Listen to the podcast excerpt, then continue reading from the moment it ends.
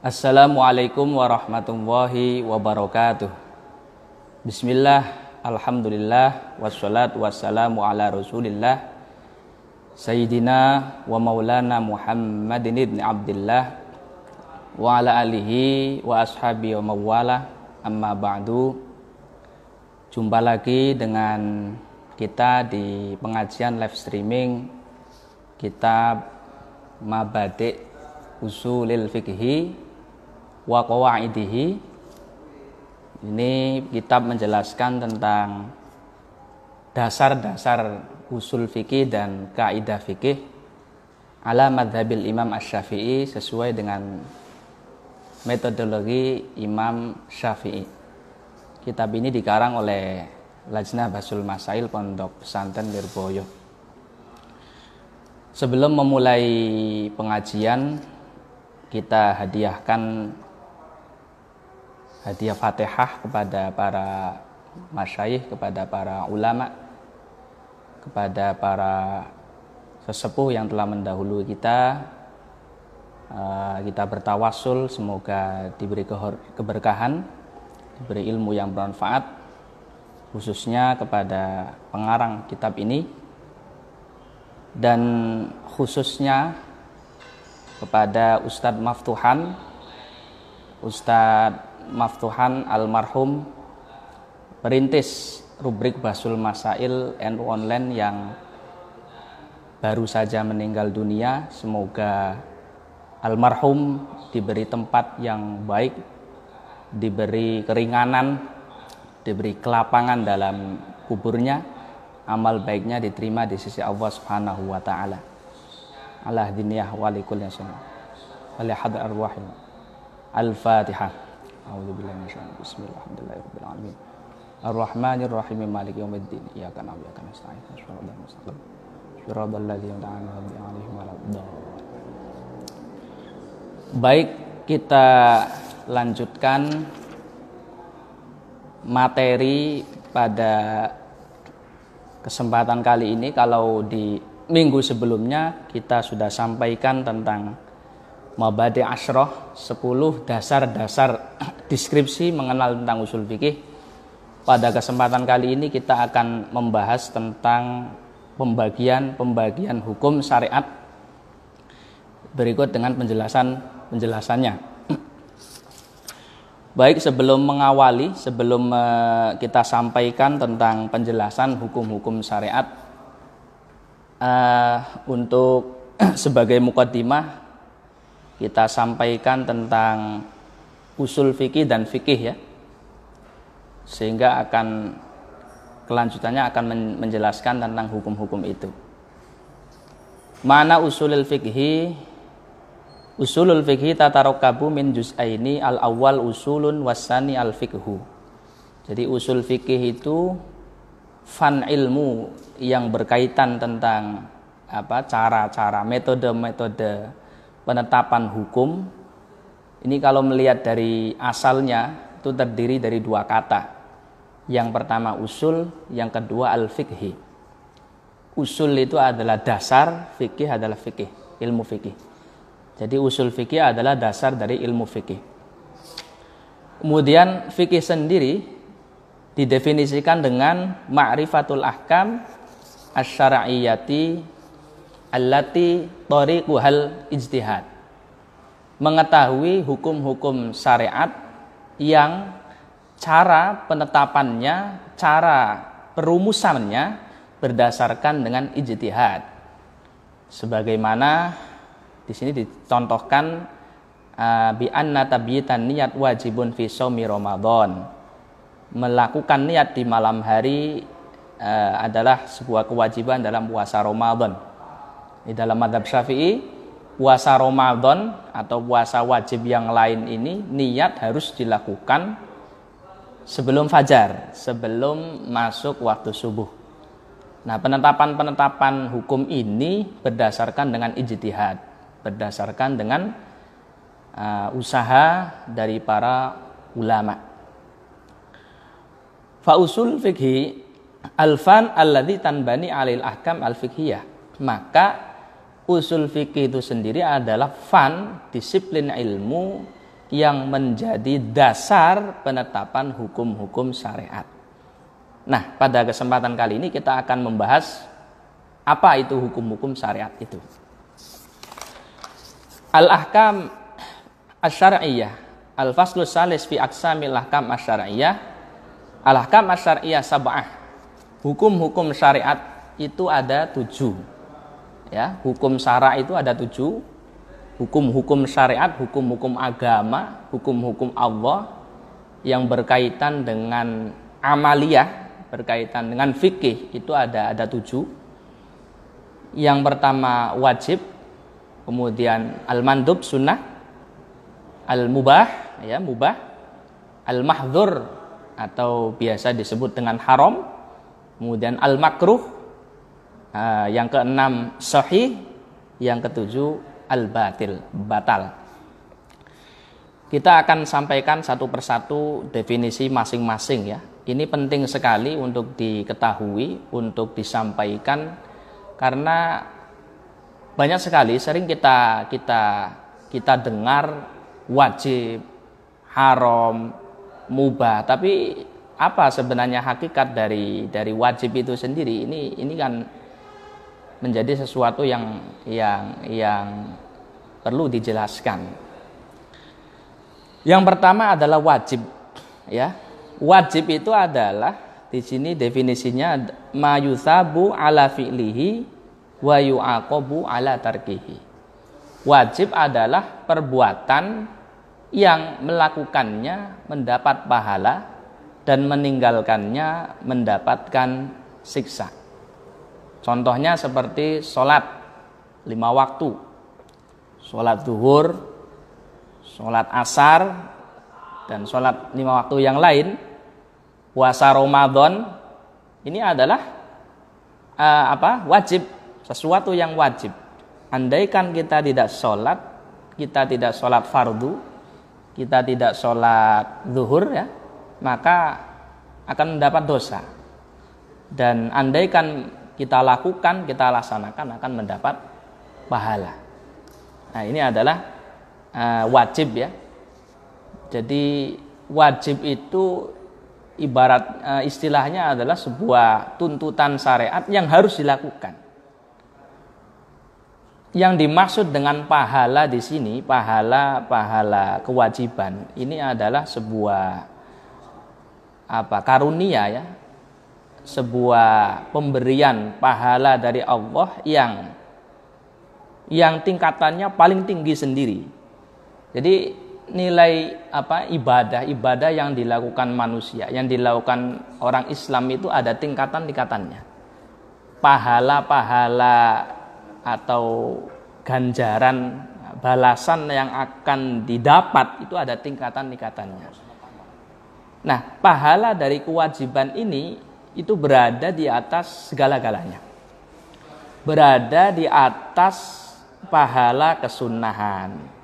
Lebih tinggi daripada pahala ibadah-ibadah yang lain. Sebagaimana ditegaskan oleh Nabi bahwa apa perbandingan antara ibadah wajib dengan sunnah itu berbanding 70 ya 70 kali lipat maka sederhana saja seperti sholat lima waktu itulah. Ini mari kita kita laksanakan dengan baik sesuai dengan syaratnya sesuai dengan ajaran uh, aturan-aturannya. Ini pahalanya akan begitu besar melampaui ibadah-ibadah yang lain. Nah, pahala ini adalah sebuah anugerah pemberian yang hanya Allah yang tahu, yang hanya diketahui oleh Allah.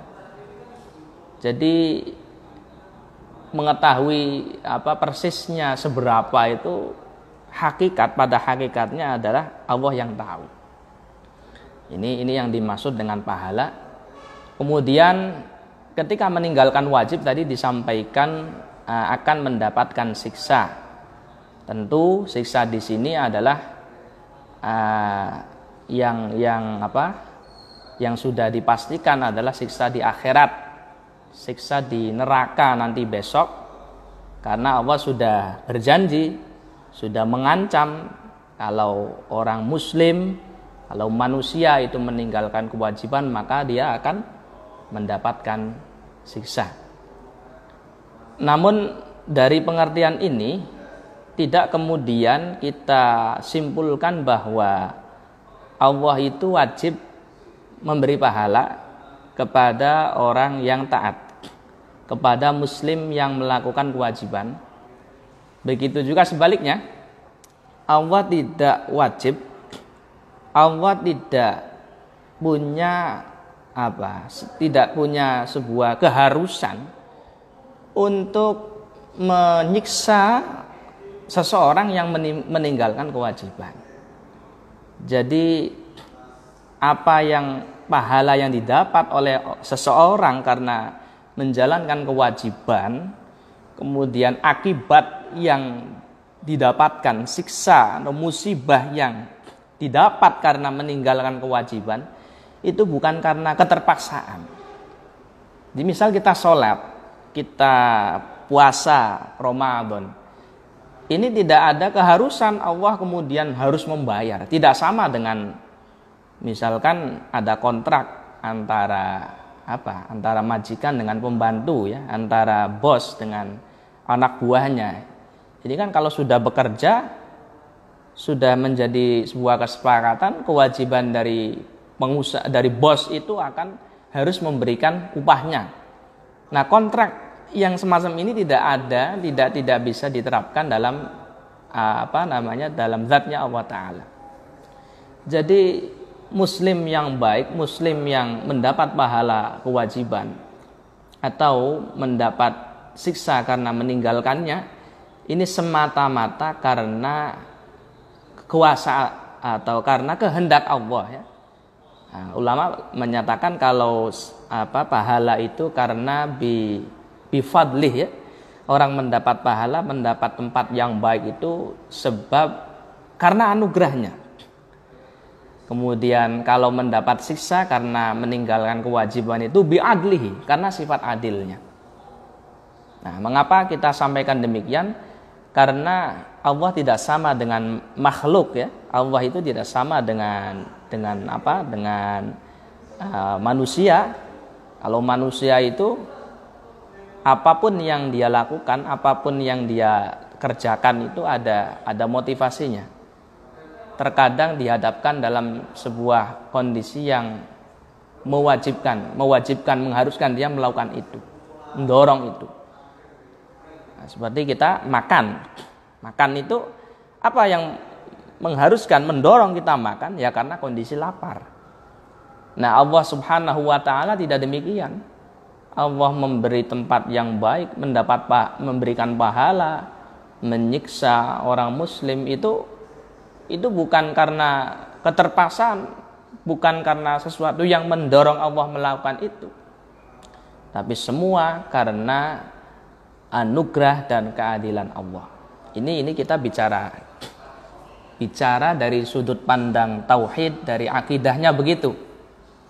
Akan tapi kalau kita bicara dari sisi hukum syara ya, dari hukum syariatnya, ya kita harus harus komitmen dan harus punya sebuah ya istilahnya keyakinan bahwa atau sebuah hal yang menjadi pedoman kalau hukum-hukum itu hukum-hukum wajib itu kalau dilanggar maka harus ada siksanya. Yang artinya apa? Kita harus menggabungkan antara kewajiban kita sebagai muslim dari sisi syariat dan dari sisi akidah. Jadi kalau dari sisi syariat, hukum zahir, ya kita laksanakan apa yang menjadi kewajiban kita. Kita disuruh sholat, wajib sholat, ya kita lakukan sholat. Akan tapi kita tidak berhak untuk menuntut, ya, tidak berhak, tidak tidak kemudian meyakini karena sudah begitu percaya diri, dia dia sudah sholat sebegitu banyaknya, sampai barangkali apa jidatnya sampai ter sampai hitam ya. Banyak sujudnya. Ini tidak tidak selayaknya manusia itu kemudian menuntut wah ini saya sudah banyak bekerja ini. Harusnya saya masuk surga. Kalau saya nggak masuk surga berarti Allah ini zalim. Nah ini ini yang yang yang harus kita hindari adalah keyakinan seperti ini. Jadi tidak tidak mengandalkan apa amal uh, tidak ujub ya tidak merasa besar dengan amal ibadah yang telah dilakukan. Tapi semua kita pasrahkan, kita ya kita serahkan pada Allah Subhanahu wa taala karena yang memiliki semuanya yang punya keputusan ya hak mutlak ya, absolut itu hanya milik Allah Subhanahu wa taala. Begitu juga sebaliknya kita tidak boleh terlalu mengandalkan hakikat atau mengandalkan apa tadi akidahnya atau tauhidnya akan tapi timpang dalam hukum syariat. Jadi misalkan gini, misalkan ketika ada orang malas sholat, malas ibadah, ketika ditanya, kenapa kamu nggak sholat? Kenapa kamu nggak jumatan? Kemudian dia dia dia dia jawab, ah saya sholat tidak sholat ya sama saja. Toh kalau saya ditakdirkan masuk surga ya masuk surga sendiri meskipun nggak sholat. Meskipun saya maksiat nggak apa-apa kalau takdirnya itu sudah surga ya ya surga nggak mungkin masuk neraka kalau saya sholat ternyata takdirnya itu masuk neraka ya tetap masuk neraka nah ini perkataan yang seperti ini juga sangat keliru ya sangat tidak tepat sekali karena ada ketimpangan ya ada sebuah ketidakseimbangan jadi terlalu kembali kepada hakikat kepada hukum akidah tapi tidak kembali kepada hukum syara. Jadi artinya ya eh, kesimpulannya sebagai manusia, sebagai hamba, sebagai budak Allah yang yang diberi tanggung jawab melakukan kewajiban-kewajiban dan meninggalkan keharaman, berbuat baik dan lain sebagainya. Ya. Uh, setidaknya harus ada dua dua dua pedoman dalam hidup kita yang pertama, kewajiban-kewajiban itu kita laksanakan dengan sebaik-baiknya. Dan yang kedua, setelah kita apa sesuai dengan kewajiban-kewajiban yang kita lakukan, semuanya kita pasrahkan kepada Allah. Tidak ada sama sekali tuntutan ya, tidak berhak menuntut. Apalagi sampai menyombongkan diri lebih baik daripada orang lain. Jadi kesombongan-kesombongan yang ada itu karena ketidakseimbangan dua hal ini. Dia ya apa? terlalu percaya dengan amal yang dia lakukan. Padahal semuanya kembali kepada kepada kepada tadi hak prerogatif Allah apakah menyiksa atau memberikan pahala. Baik ini definisi dari sebuah kewajiban. Nah, wajib sendiri itu nanti andaikan kemudian ditinggalkan oleh manusia maka ada kalau kalau melihat dari hukum zahir hukum hukum yang ada di dunia ini sudah menjadi sebuah kewajiban ya kewajiban bagi orang yang mampu untuk mendakwahkan untuk mengingatkan ya untuk mengajak uh, sesama muslim melakukan kebaikan-kebaikan, melakukan kewajiban-kewajiban. Andaikan uh, belum ada, maka kewajiban bagi sesama ini untuk mengingatkan. Ini untuk hukum di di dunia. Baik itu apa penjelasan tentang hukum hukum wajib ya. Nah, uh, kemudian wajib sendiri dalam perkembangannya nanti ada dua ya ada wajib itu sifatnya individu. Individu maksudnya kewajiban yang diberikan oleh syariat, kewajiban yang diberikan oleh Allah Subhanahu wa taala itu dibebankan kepada setiap individu orang. Contohnya seperti sholat, sholat fardu, zakat ya. Sholat fardu itu adalah kewajiban yang tanggung jawabnya diberikan kepada masing-masing. Tidak bisa diwakilkan oleh orang lain. Jadi kita kemudian saudara kita, teman kita, ini masing-masing punya tanggung jawab melakukan sholat. kalau ada dosa ya kita sendiri yang tanggung. Kalau ada pahala ya kita sendiri yang akan mendapatkannya. Ini ini apa namanya kewajiban individu. Nah kewajiban individu ini dalam istilah ulama usul fikih disebut dengan al wajib al aini jadi wajib ain atau dalam istilah lainnya disebut dengan fardul ain. Kemudian yang kedua kewajiban atau fardu yang kedua adalah al wajib al kafai kewajiban kolektif atau biasa disebut dengan fardu kifayah. Jadi fardu kifayah itu adalah kewajiban atau tuntutan ya yang diberikan oleh syariat kepada komunitas jadi kewajiban tanggung jawabnya itu dipikul secara bersama-sama tidak dipasrahkan pada per individu tapi secara bersama, secara kolektif. Andaikan ada satu saja yang melakukannya, sebagian itu sudah melakukan, maka sudah cukup untuk menggugurkan kewajiban dari yang lain. Contohnya, contohnya seperti uh, sholat jenazah, memandikan mayit, menguburkan mayit, mengurus mayit itulah tajhizul janazah.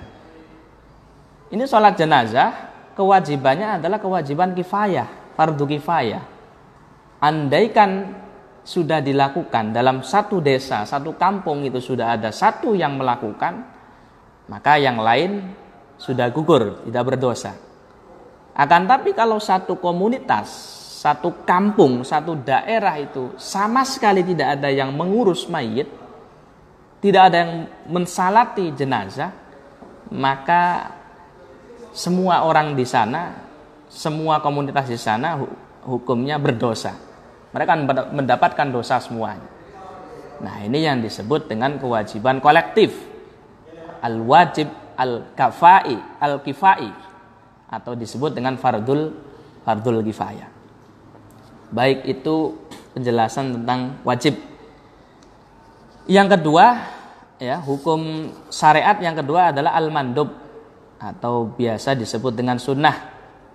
Sunnah itu adalah mayuthabu ala fi'lihi wala yu'aqabu ala tarkihi. Kasomi sittatin min syawal.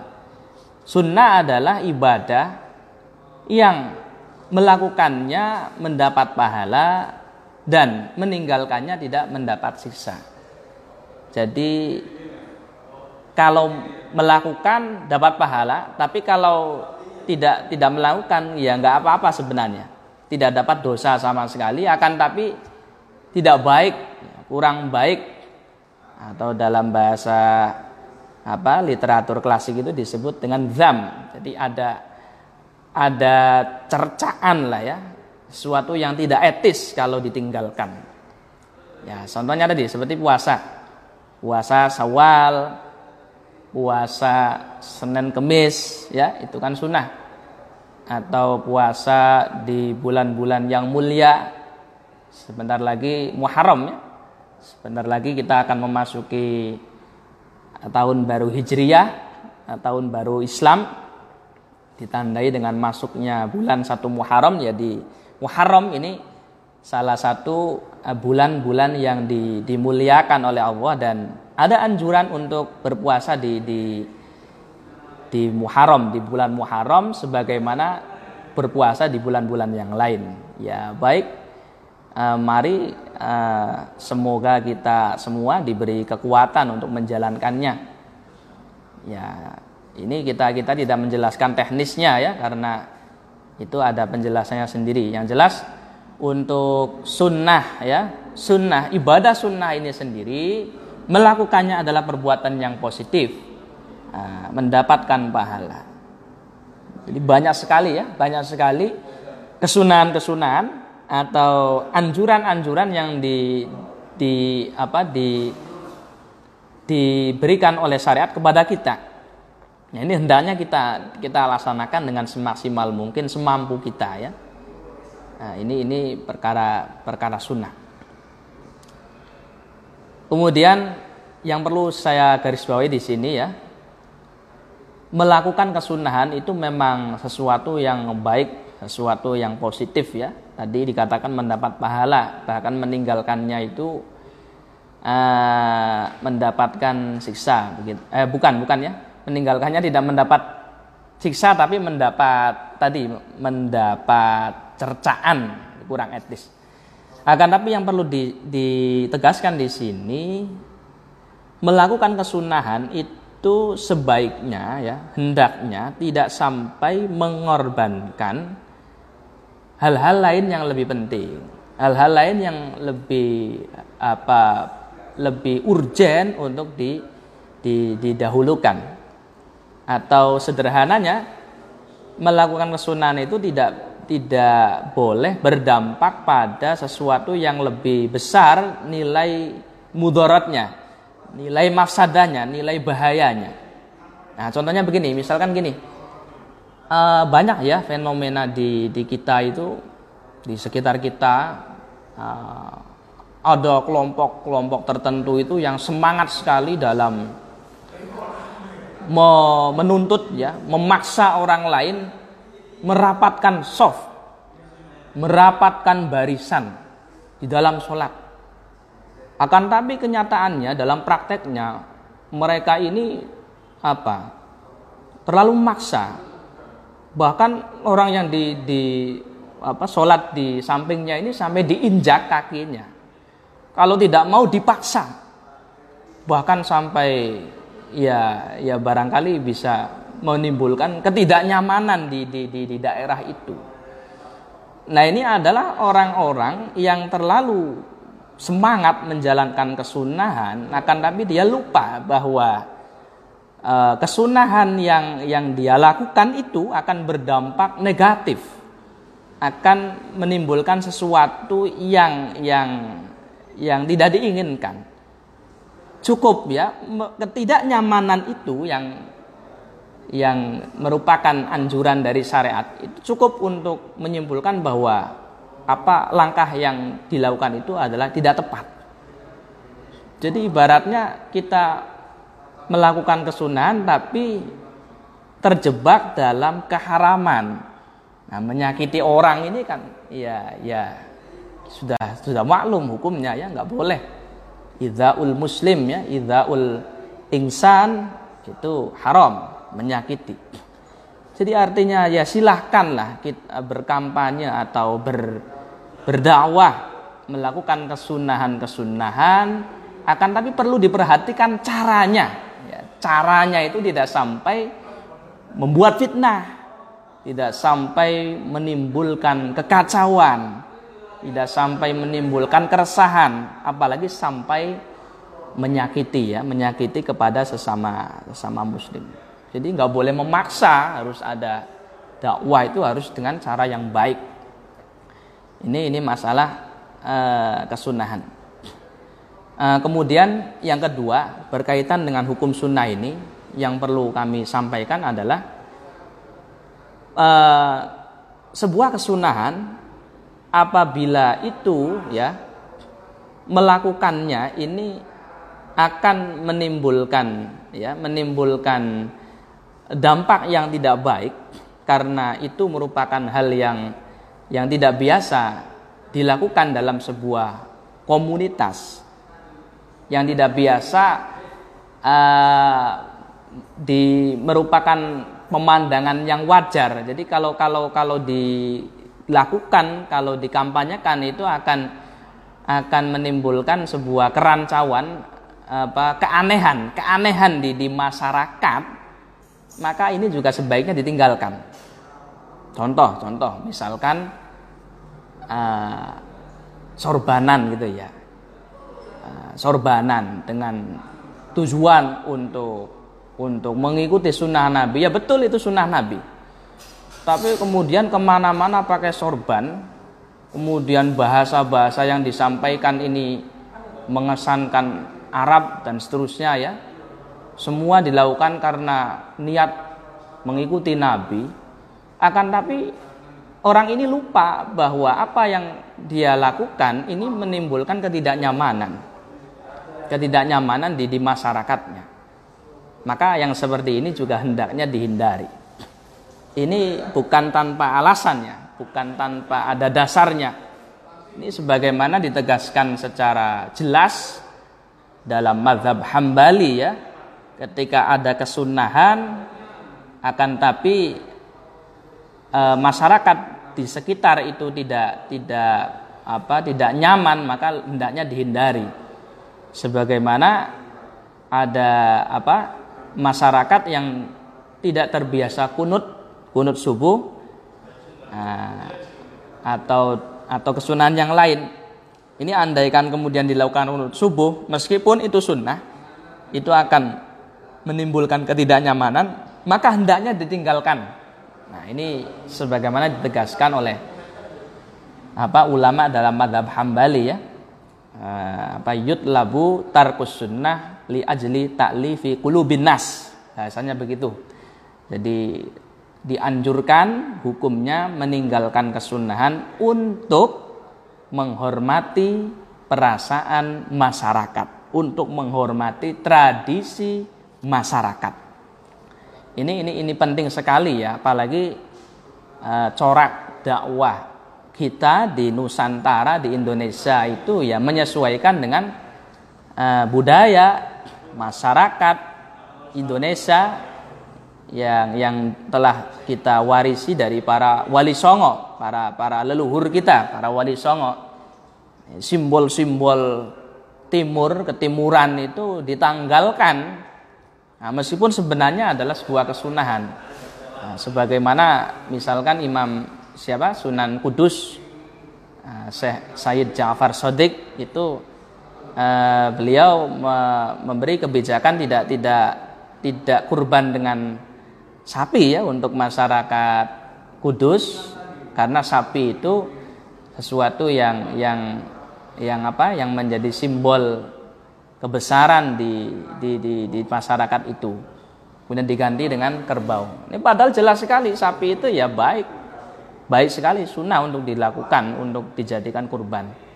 Tapi beliau Sunan Kudus sekali lagi tadi uh, meninggalkan kesunahan li ajli tak li ajli taklifi kulubin nas. Jadi untuk menghormati uh, apa masyarakat untuk menjaga stabilitas uh, apa hidup di di masyarakat.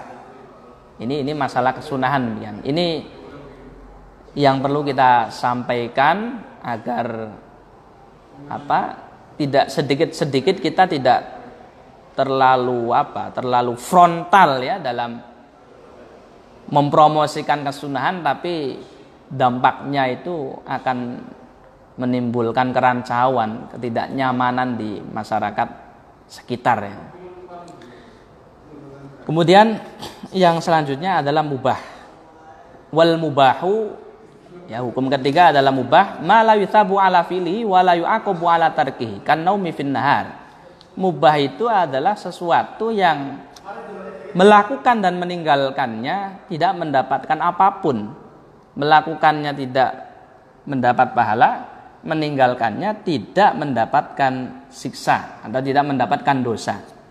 Contohnya banyak sekali ya, seperti tidur, makan, minum, uh, duduk, kita ngobrol, asalkan obrolannya obrolan yang baik, obrolan yang tidak ada sisi negatif ya. Itu semua adalah perkara-perkara mubah.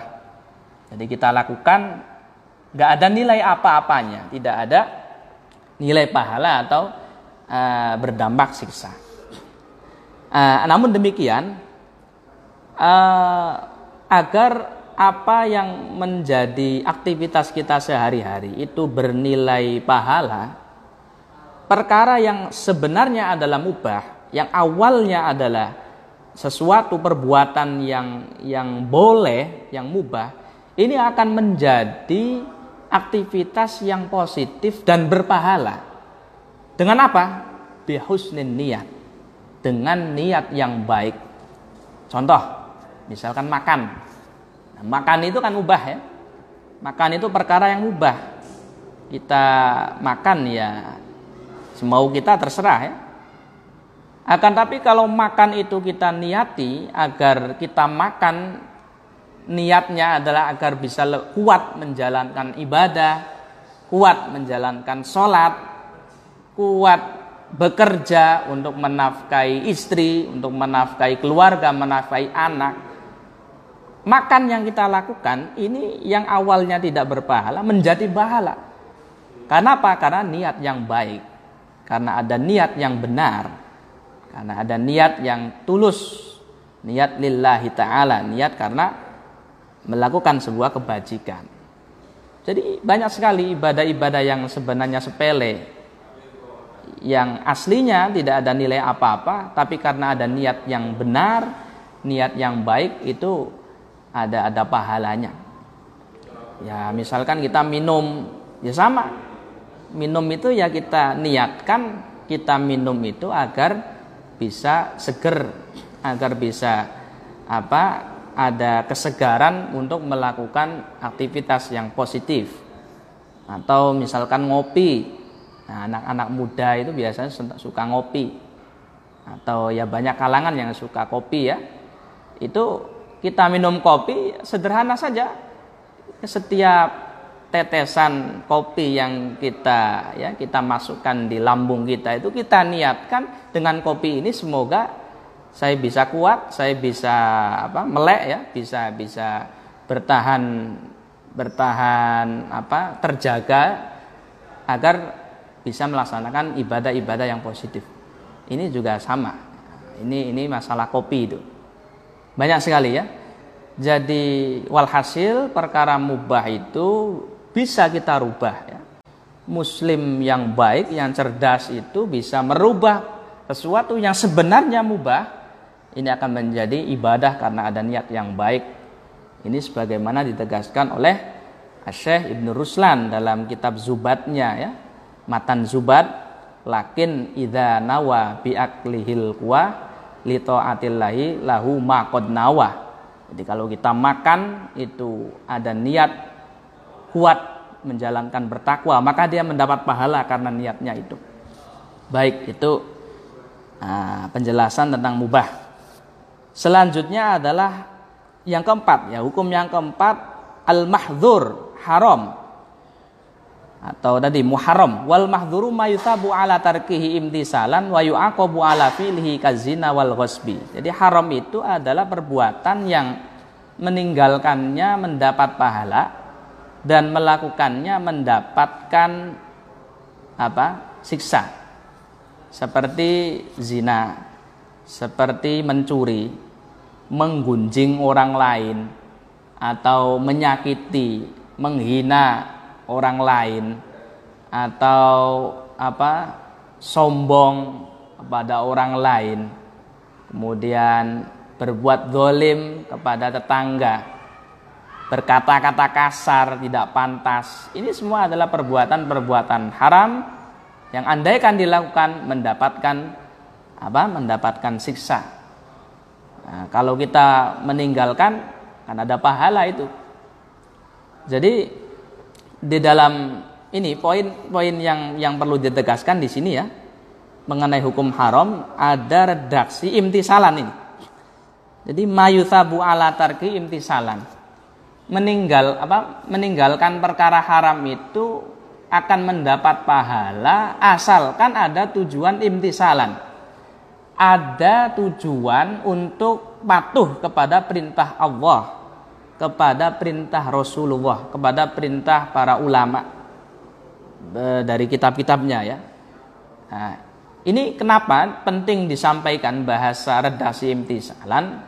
Karena banyak sekali aktivitas-aktivitas yang sebenarnya kita terhindar dari perkara haram, tapi tidak ada nilai kepatuhannya di sana.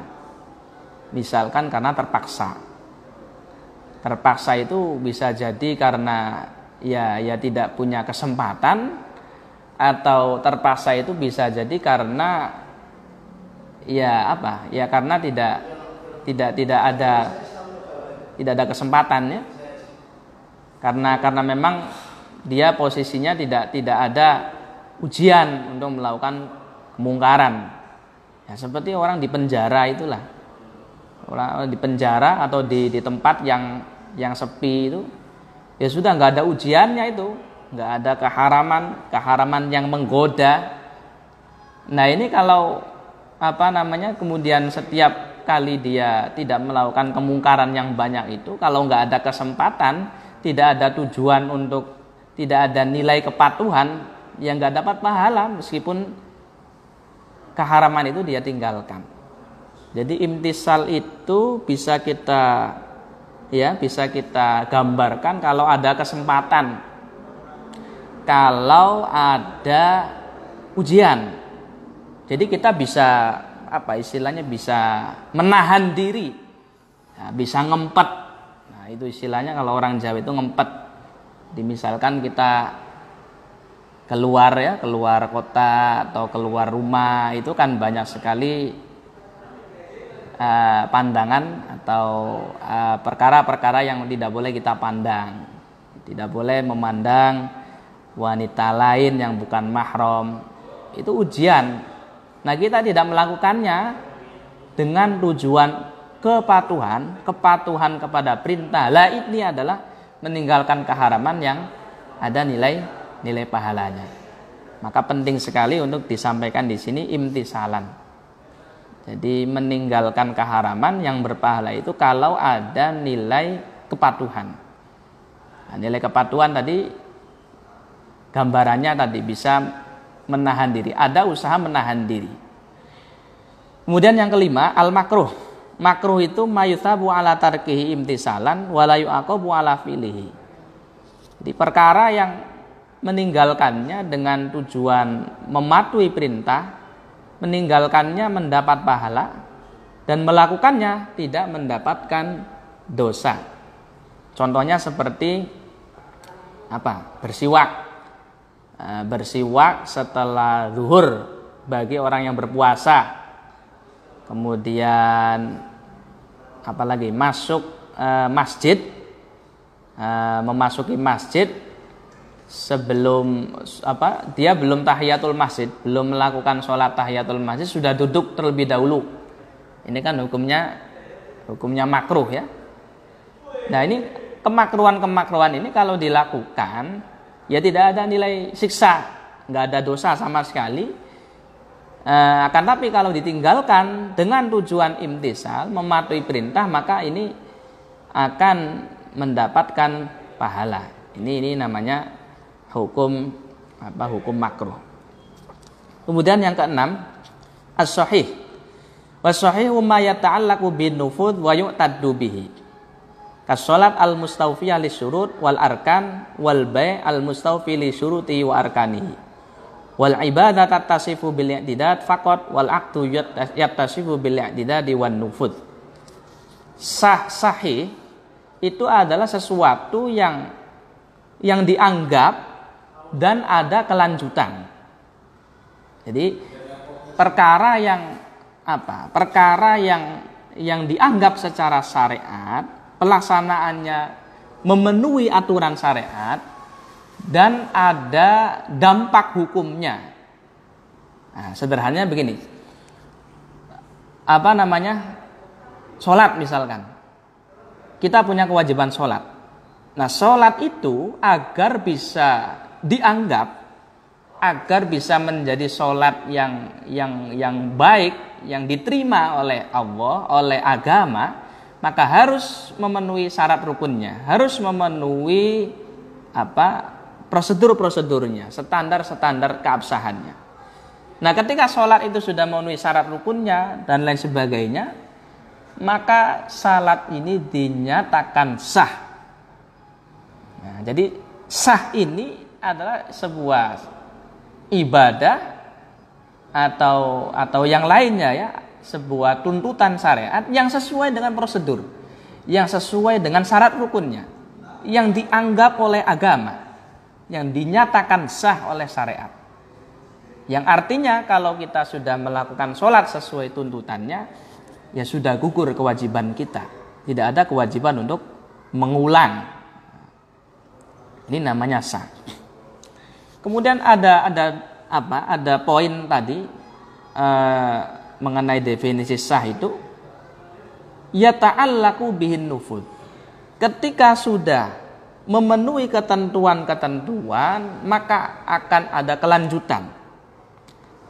Nah, yang dimaksud kelanjutan di sini adalah hukum-hukum yang yang menjadi konsekuensi uh, setelah tuntutan itu dilakukan dengan sempurna. Contohnya, contohnya seperti dalam masalah jual beli. Jual beli itu oleh agama ada ketentuan-ketentuan yang harus dipenuhi. Prosedur-prosedur yang harus dijalankan agar jual beli itu dinyatakan sah. Ya banyak ya, syaratnya, rukunnya harus ada sigot, kemudian apa namanya barang komoditi itu harus suci dan lain sebagainya. Ini kalau sudah semuanya sudah terpenuhi, maka jual beli itu dinyatakan sah. Dan setelah sah, setelah setelah apa memenuhi semua standar itu, standar syarat rukun yang digariskan syariat, ada kelanjutannya. Nah, kelanjutan yang dimaksud ini ketika ada jual beli yang sah, maka akan ada apa? Naklul milki. Kepemilikan yang berpindah. Berarti kalau penjual misalkan gini misalkan saya beli apa handphone smartphone. Saya punya uang. Kemudian penjualnya dia punya handphonenya. Saya punya uangnya. Nah uang ini kan sebelum ada akad jual beli yang sah masih menjadi milik saya Kemudian smartphone dari pihak penjual, dari toko misalkan, ini sebelum ada akad jual beli yang sama sih menjadi sah menjadi miliknya. Nah begitu ada transaksi ya sesuai dengan standar-standar syariat, maka ada kelanjutan, ada konsekuensi dari keabsahan itu. Apa konsekuensi yang dimaksud? Uang yang sebelumnya adalah milik saya berpindah milik menjadi miliknya toko, miliknya penjual HP tadi. Handphone, smartphone yang awalnya tadi miliknya penjual karena ada sah apa akad jual beli yang sah berpindah milik menjadi milik saya. Nah, ini namanya apa? Ya tadi ya ma yata'allaqu bihin nufud. Jadi kelanjutan dari keabsahan muamalah yang sesuai dengan syarat-syarat syariat. Nah, eh, yang selanjutnya oleh para ulama dalam sah itu nanti ada dua ya, ada yang berhubungan dengan apa? Eh, tidak, ada yang berhubungan dengan nufud. Nah, kalau kalau dalam kalau i'tidad tadi ya, i'tidad itu adalah sebuah sesuatu yang dianggap nufud adalah kelanjutan dari dari dari keabsahan itu. Nah, kalau dalam ibadah itu hanya disifati dengan i'tidad. Jadi hanya disifati apa anggapan. Istilahnya apa legitimasi atau cap uh, istilahnya kalau orang jual beli itu sudah cap lunas begitu. Sudah nggak ada tanggungan. Itu namanya tidak tapi nggak ada kelanjutan tidak ada, tidak ada kelanjutan. Tapi kalau di dalam muamalah selain ibadah, muamalah atau munakahah itu ada dua, ada dua sifat. Dianggap dan ada kelanjutannya. Ya tadi seperti jual beli itu di samping dianggap oleh syarak mendapat cap stempel sah oleh syarak dan juga ada kelanjutan berpindahnya kepemilikan. Nikah juga sama yang sebelumnya bukan menjadi istri kita. Tapi setelah ada sigot ijab kabul wali semuanya ada saksi semua muni syarat ya. Maka akan ada akan dinyatakan sah mendapat stempel sah dan ada kelanjutan. Nah kelanjutannya ya uh, perempuan yang kita nikahi menjadi sah, sah menjadi istri kita. Yang sebelumnya tidak boleh untuk untuk bersalaman boleh untuk bersalaman. Sebelumnya nggak boleh berduaan boleh berduaan dan seterusnya. Nah baik itu sah. Kemudian yang terakhir adalah batil. Batil adalah malaya ta'allaqu bin nufud wala yu'taddu bihi kasolati wal bai al ghairil mustawfiyaini jadi batil itu kebalikan dari sah. Jadi kalau sah tadi dianggap ya punya stempel sah lulus dan ada kelanjutan, kalau batil itu sebaliknya. Jadi sebuah ibadah atau muamalah atau munakahah yang tidak berkelanjutan, yang tidak punya kelanjutan atau tidak ada anggapan, tidak lulus gitu ya, tidak lulus sensor, tidak tidak dinyatakan lulus oleh syariat, tidak dianggap. Contohnya seperti sholat. Sholat kita tahu syarat syaratnya itu harus suci dari najis, Sementara pakaian kita setelah kita selesai sholat ternyata baru sadar kalau pakaiannya itu ada kencingnya, ada ada najisnya. Nah ini namanya sholat yang tidak sah ini, sholat yang yang yang batil. Fahuwa sholatun batilah, ini sholat batil. Kenapa? Karena sholat yang dilakukan itu tidak dinyatakan lulus, tidak dinyatakan sah, tidak dinyatakan tidak punya stempel bahwa itu sudah menggugurkan kewajiban. Kemudian kalau di dalam muamalah seperti jual beli tadi, jual beli misalkan barang najis, jual beli benda najis, jual beli minuman keras. Ini hukumnya tidak sah karena syarat jual beli itu harus suci barangnya. Nah, minuman keras ini kalau dijual belikan dia tidak dinyatakan lulus oleh syariat dan tidak ada kelanjutan tidak tidak berkonsekuensi atau tidak ada kelanjutan itu yang maksudnya seperti penjelasan awal tadi apa uang yang diberikan itu tidak dinyatakan berpindah milik. Uang yang diberikan pembeli tidak dinyatakan berpindah milik. Begitu juga barang yang dijual oleh penjual tidak dinyatakan berpindah milik. Nah ini yang dimaksud dengan tidak ada kelanjutan atau tidak berkonsekuensi apa berpindahnya milik tadi. Baik itu penjelasan tentang batil ya.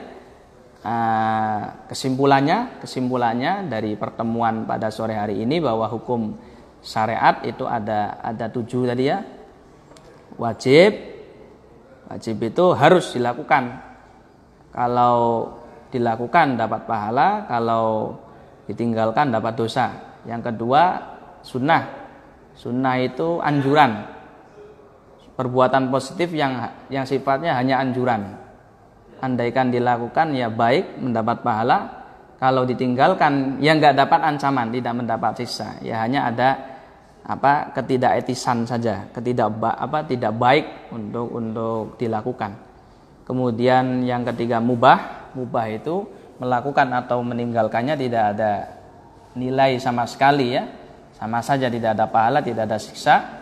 Kemudian haram haram itu harus ditinggalkan. Perbuatan yang harus ditinggalkan. Andaikan dilakukan dapat sisa kalau di, di, ditinggalkan mendapat pahala. Kemudian makruh. Makruh itu kalau bahasa sederhananya uh, hendaknya ditinggalkan. Perkara perbuatan yang hendaknya ditinggalkan jadi artinya kalau kita tinggalkan baik, positif, dapat pahala. Tapi kalau kita tinggalkan ya nggak apa-apa, nggak dosa, tapi ya tidak baik saja. Itu makruh. Kemudian sah, sah itu tadi ya eh, apa sesuatu ibadah atau muamalah atau aktivitas lainnya yang telah memenuhi standar-standar syariat. Kalau dalam ibadah dinyatakan lulus. Kemudian kalau dalam selain ibadah dinyatakan lulus dan berkelanjutan. Ada konsekuensi dari keabsahan itu. Kemudian kalau batil sebaliknya, ibadah atau selain ibadah yang tidak memenuhi syarat rukun ketentuan-ketentuan syariat yang konsekuensinya tidak ada anggapan sah, tidak lulus, tidak tidak tidak ya tidak lulus syar'i gitu ya dan juga tidak ada konsekuensi setelahnya. Nah, baik itu saja yang dapat kami sampaikan. Ah, semoga apa yang disampaikan tadi bermanfaat bagi kita. Ah, semoga kita bisa senantiasa istiqomah ya, senantiasa bisa apa menjalankan ngaji, menjalankan kegiatan belajar mengajar, taklim ta'alum dengan baik, dengan tekun. Uh, untuk selanjutnya bisa bermanfaat bagi agama kita, bagi bangsa kita, bagi negara kita. Kurang lebihnya mohon maaf. Wallahu yuwafiqu ala maridho wallahul muwaffiq ila aqwamit. Wassalamualaikum warahmatullahi wabarakatuh.